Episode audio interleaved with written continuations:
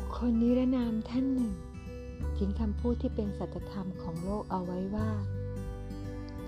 A child can ask questions that a wise man cannot answer เด็กสามารถถามคำถามที่แม้แต่คนฉลาดฉลาดก็ยังตอบไม่ได้ คนฉลาดคนไหนอยากพิสูจน์ความจริงข้อนี้ ลองไปนั่งคุยกับเด็กช่างถามสักคนดูก็แล้วกัน กลับบ้านไม่กินยาแก้ปวดหัวก็ให้มันรู้ไป และแม้เราจะยังไม่มีลูกหลานตัวเล็กๆ ในวัยช่างซักช่างถามเป็นของตัวเอง แต่จากการรับฟังเรื่องราวของลูกเพื่อน หลานเพื่อน ก็พอรู้สรรพคุณความช่างถามของเด็กๆมาบ้าง เช่น หลานเพื่อนคนหนึ่ง สามารถถามคุณแม่ได้ว่า เรานั่งรถเมล์ไปหาอาอีที่ออสเตรเลียได้ไหม พอคุณแม่ตอบว่าไม่ได้ เธอก็ถามใหม่ว่า แล้วนั่งเรือได้ไหม หนักๆเข้า เมื่อไปทางไหนก็ไม่ได้สักที ดูเหมือนเธอนึกอยากจะพึ่งตัวเองขึ้นมาบ้าง แล้วเดินไปได้ไหม จะว่าไป ถ้าเรามองว่าลูกเตะลูกต่อยคืออาวุธหนักของนักมวยคำถามของเด็กๆ ก็ถือเป็นอาวุธหนักสำหรับผู้ใหญ่ได้เหมือนกัน เพราะคำถามของเด็กๆ สามารถซัดตุ้มให้เราหงายหลังได้ ทำให้เราหูอื้อตาลาย เดินไม่ถูกก็ได้ ต่อยมวยยังพอหลบหมัดกันได้ แต่คำถามของเด็กๆนี่สิ จะหลบไปไหนพ้น เลี่ยงไปตอบแบบหนึง่งก็เจอคำถามอีกแบบหนึ่งดักไว้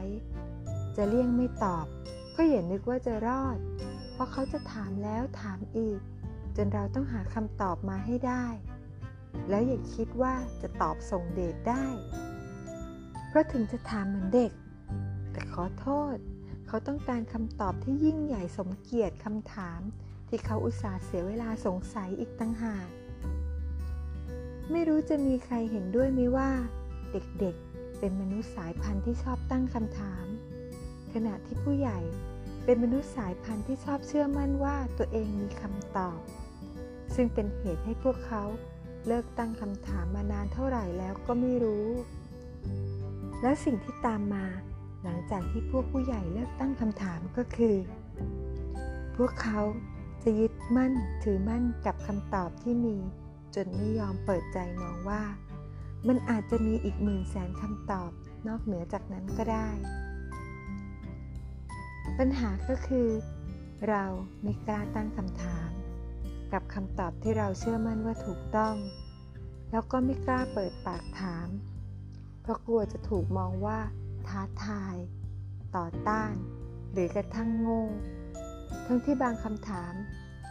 อาจกระตุกให้สมองคิด และทำในสิ่งที่ดีกว่าเดิมก็ได้ เชื่อเถอะว่านักคิดนักประดิษฐ์ทั้งหลายในโลก ไม่ได้ผุดขึ้นมาเองเหมือนเห็ดและหน่อไม้ แต่เป็นเพราะพวกเขาเลือกที่จะคิด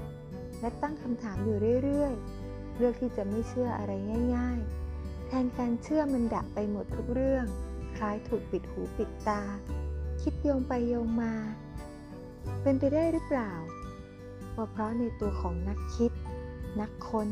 คนเก่งๆของโลกเรานี้ มีความเป็นเด็กอยู่ในตัวมากกว่าความเป็นผู้ใหญ่ ก็คิดดูว่าถ้าครั้งหนึ่ง โลกของเราไม่มีใครตั้งคำถามว่าทำไมกลางคืนจะสว่างไม่ได้ทำไม เราคุยกันข้ามเมืองไม่ได้ทำไมเราบินไม่ได้ทำไมเราเดินทางไปหาเพื่อนที่อยู่อีกฝั่งแม่น้ำไม่ได้ ป่านนี้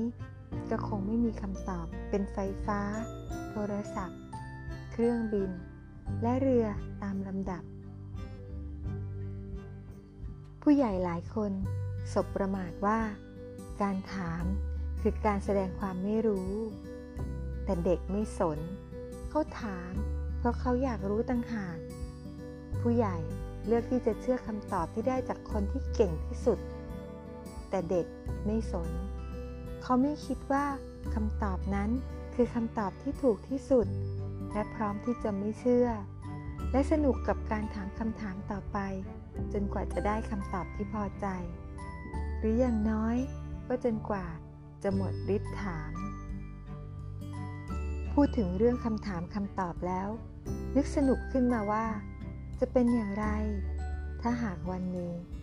เราไปตั้งคำถามกับเด็กๆ แทนที่จะไปหาคำตอบให้เขา เพราะด้วยวัยของเด็กที่บริสุทธิ์ และจินตนาการสูงเป็นพิเศษนั้น อาจจะมีคำตอบเด็ดๆ ให้เรานำไปคิดต่อได้คำตอบของเขาอาจจะเปิดโลกที่คับแคบ เต็มไปด้วยเหตุผลของพวกเรา ให้กลายเป็นโลกที่กว้างใหญ่ไพศาล มองเห็นคำตอบมากมายสุดลูกหูลูกตาก็ได้ แล้วเอาเข้าจริง เมื่อเราผ่านโลกมามากขึ้นเรื่อยๆ เราจะพบว่าไม่มีคำตอบที่ถูกที่สุดในทุกเรื่องหรอก บางทีคำตอบก็เป็นคำถามต่อได้ และบางทีคำถามก็อาจจะเป็นคำตอบในตัวของมันเอง ไม่รู้ว่ามันเป็นเพราะความสับสนของคนอายุมาก หรือมันเป็นสัจธรรมของชีวิตกันแน่ หรือบางทีมันอาจจะเป็นความกวนประสาทที่ชีวิตทำกับเราได้อีกเหมือนกัน ยังไม่ได้บอกใช่ไหมว่า ในที่สุดหลานสาวของเพื่อนก็เดินทางด้วยเครื่องบิน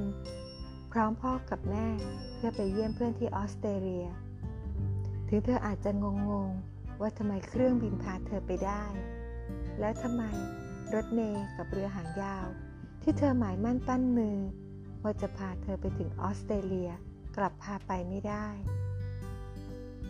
แน่นอนว่าวันหนึ่งเธอจะรู้คำตอบ และถ้าเธอยังรักษาความเป็นเด็กช่างถามไว้ได้จนโต เธอก็จะรู้ได้เช่นกันว่า เส้นทางเดียวกัน อาจจะมีทางไปร้อยแปดเส้นทาง แล้วไม่จำเป็น ต้องตั้งต้นขึ้นเครื่องบินจากกรุงเทพก็ได้ อย่าลืมปลุก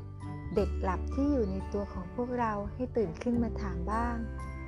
เพราะบางที เขาอาจจะหลับมานานเกินไปแล้ว